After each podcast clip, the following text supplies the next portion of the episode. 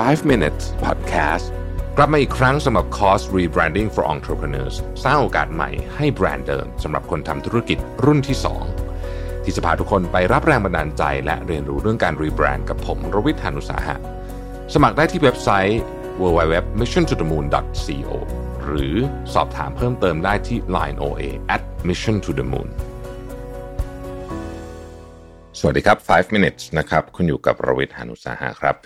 วันนี้เอาบทความจาก Nick Wignall นะครับชื่อว่า Four Habits of Insecure People นะฮะจะมีอะไรกันบ้างนะครับที่คนที่รู้สึกว่าเป็นคนที่ไม่มีความมั่นคงทางอารมณ์ละกันนะครับมีลักษณะคล้ายๆกัน แล้วมันส่งผลไม่ดียังไงกับชีวิตเขาบ้างนะครับ อันที่หนึ่งเนี่ยนะฮะคือคนที่ปฏิเสธคนไม่เป็น นะครับคนที่ไม่มีความมั่นคงทางอารมณ์เนี่ยจะรู้สึกว่ากลัวคนอื่นจะไม่ชอบถ้าปฏิเสธนะครับ ยกตัวอย่างเช่นเเพื่อนคุณอาจจะบอกว่า เออเนี่ยช่วยมาทำเรื่องนี้ให้หน่อยสิ เพราะว่าเขามีธุระอย่างอื่น แต่จริงๆคุณก็มีธุระเหมือนกันนะครับ คุณมีเรื่องที่จะต้องทำแต่ว่าคุณก็ตัดสินใจว่า เออไม่เป็นไรหรอกเรื่องฉันอาจจะสำคัญน้อยกว่าเรื่องของเพื่อน แล้วคุณก็ไป ทำเรื่องนั้นให้เพื่อน แล้วในที่สุดไอ้เรื่องที่คุณต้องทำก็ไม่ได้ทำเอ่อแล้วมันก็ส่งผลกลายเป็นดอมิโนทำให้เกิดเรื่องราวอื่นเกิดขึ้นที่ทำให้ชีวิตคุณแย่ลง คนที่ปฏิเสธคนไม่เป็นเนี่ยนะฮะในที่สุดแล้วเนี่ยจะใช้ชีวิตโดยการใช้ชีวิตให้กับคนอื่น แล้วก็ไม่ได้ใช้ชีวิตของตัวเอง ซึ่งก็แอบเป็นเรื่องที่น่าเศร้าเหมือนกันในความคิดของผมนะครับ แต่มันก็จะมีเส้นบางๆนะบางคนก็บอกว่าเฮ้ย แหมถ้าเกิดว่าเป็นคนที่เราต้องเคารพต้องกตัญญูแบบนี้มันจะไม่ไปก็ไม่ได้ใช่ไหม คือผมคิดว่าเราจะต้องมีขอบเขตกับทุกๆเรื่องนะครับ แล้วก็ในบางกรณีที่มันจำเป็นจริงๆนะฮะเราก็ไปได้แหละ แต่คนที่ปฏิเสธคนไม่เป็นเนี่ยมีแนวโน้มที่จะถูกถูกใช้คำว่าถูก take advantage อะคือมีคนมาใช้ประโยชน์จากความปฏิเสธคนไม่เป็นของเรานี่แหละนะครับ ซึ่งก็เป็นเรื่องที่ไม่ดี ข้อที่ 2 ก็คือว่าเป็นคนที่หาการยอมรับอยู่เสมอเสมอพูดง่ายๆก็คือว่าเวลาจะทำอะไรก็ตามเนี่ยรู้สึกว่าเอ้ยถ้าไม่มีการยอมรับจากคนอื่นเนี่ยเราจะ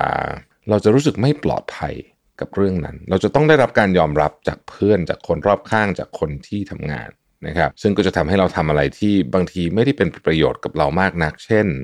เราอาจจะซื้อของที่เราไม่ได้อยากได้ เพราะเราต้องการการยอมรับนะครับ เราอาจจะทำในสิ่งที่ขัดกับความเชื่อหรือขัดกับ value ของเราเพราะต้องการการยอมรับจากเพื่อน อันนี้เนี่ยตอนเด็กๆ วัยรุ่นเนี่ยก็จะมีคนเป็นจำนวนมากเป็นแบบนี้ ผมเองก็เป็นแบบนี้เหมือนกันที่อาจจะเป็นธรรมชาติ ช่วงวัยรุ่นอาจจะพอพอเข้าใจ เพราะมันเป็นช่วงที่เรากำลังหาหาที่ยืนที่ทางในการยืนของเราในสังคม แต่โตขึ้นมาแล้วเนี่ยเราก็ไม่ค่อยไม่ควรจะเป็นแบบนี้แล้วนะครับ ข้อที่3ครับ คนที่อินสิเคียวหรือรู้สึกไม่ปลอดภัยเนี่ยวิธีการหนึ่งที่เขาจะทำก็คือ เขาจะวิพากษ์วิจารณ์คนอื่น เพราะการวิพากษ์วิจารณ์คนอื่นเนี่ยนะฮะใช้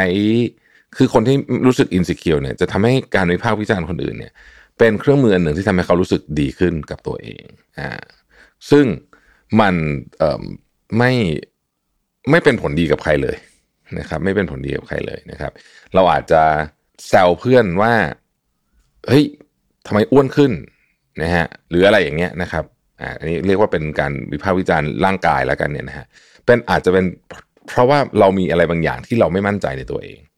อาจเราอาจจะไม่รู้สึกอ้วนนะเราอาจจะรู้สึกว่าหน้าเราไม่เรียบหรืออะไรแบบนี้สมมตินะสมมตินะฮะเพราะคนที่เขามั่นใจในตัวเอง เขาจะไม่รู้สึกอยากวิพากษ์วิจารณ์อะไรใคร เขาจะรู้สึกว่าฉันจะทำยังไงให้ตัวฉันดีขึ้นต่างหากนะครับ ดังนั้นเนี่ยการวิพากษ์วิจารณ์ โดยเฉพาะเรื่องที่เกี่ยวข้องกับ การแต่งกายหุ่นรูปร่างอะไรพวกนี้เนี่ยนะฮะมันแสดงให้เห็นถึงว่าจริง ๆ แล้วเรานี่แหละ คือคนที่มีปัญหาไม่ใช่เขานะครับ ข้อที่ 4 คือการสื่อสารแบบ passive aggressive อืมนะครับ passive aggressive เนี่ยเราคุยกันประเด็นนี้ค่อนข้างเยอะละนะฮะก็คือถ้าแปลเป็นภาษาไทยง่ายๆ ผมเรียกอย่างนี้เลย คือพูดจาแบบหวังดีประสงค์ร้ายอะ อ่านะครับหวังดีประสงค์ร้ายนะครับ นี่เธอ เธอรู้ไหมว่าเออเนี่ย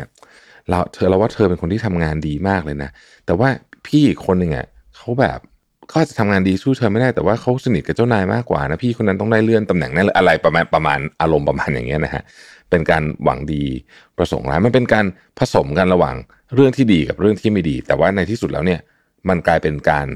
หวังไม่ดีอะต้องใช้คำนี้แล้วกันนะฮะเป็นลักษณะของ passive aggressive นะครับก็ 4 อย่างนี้นะครับทำยังไงถ้าเรามีนิสัยแบบนี้นะฮะง่ายๆเลย1นะครับเริ่มปฏิเสธคนให้เป็นนะครับสนะครับไม่ต้องแสวงหาการยอมรับจากใครทั้งนั้นนะครับสเลิกวิพากษ์วิจารณ์นินทาคนอื่นนะครับและข้อที่4คือเรียนรู้ในการสื่อสารแบบตรงไปตรงมา จะพูดอะไรก็สื่อสารให้ตรงไปตรงมา อย่าพยายามแบบทำให้เรื่องมันกำกวมนะครับ ขอบคุณที่ติดตาม 5 minutes นะครับ สวัสดีครับ 5 minutes podcast กลับมาอีกครั้งสำหรับคอร์ส rebranding for entrepreneurs สร้างโอกาสใหม่ให้แบรนด์เดิมสำหรับคนทำธุรกิจรุ่นที่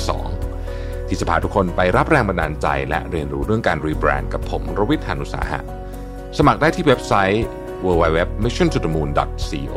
หรือสอบถามเพิ่มเติมได้ที่ Line OA at mission to the moon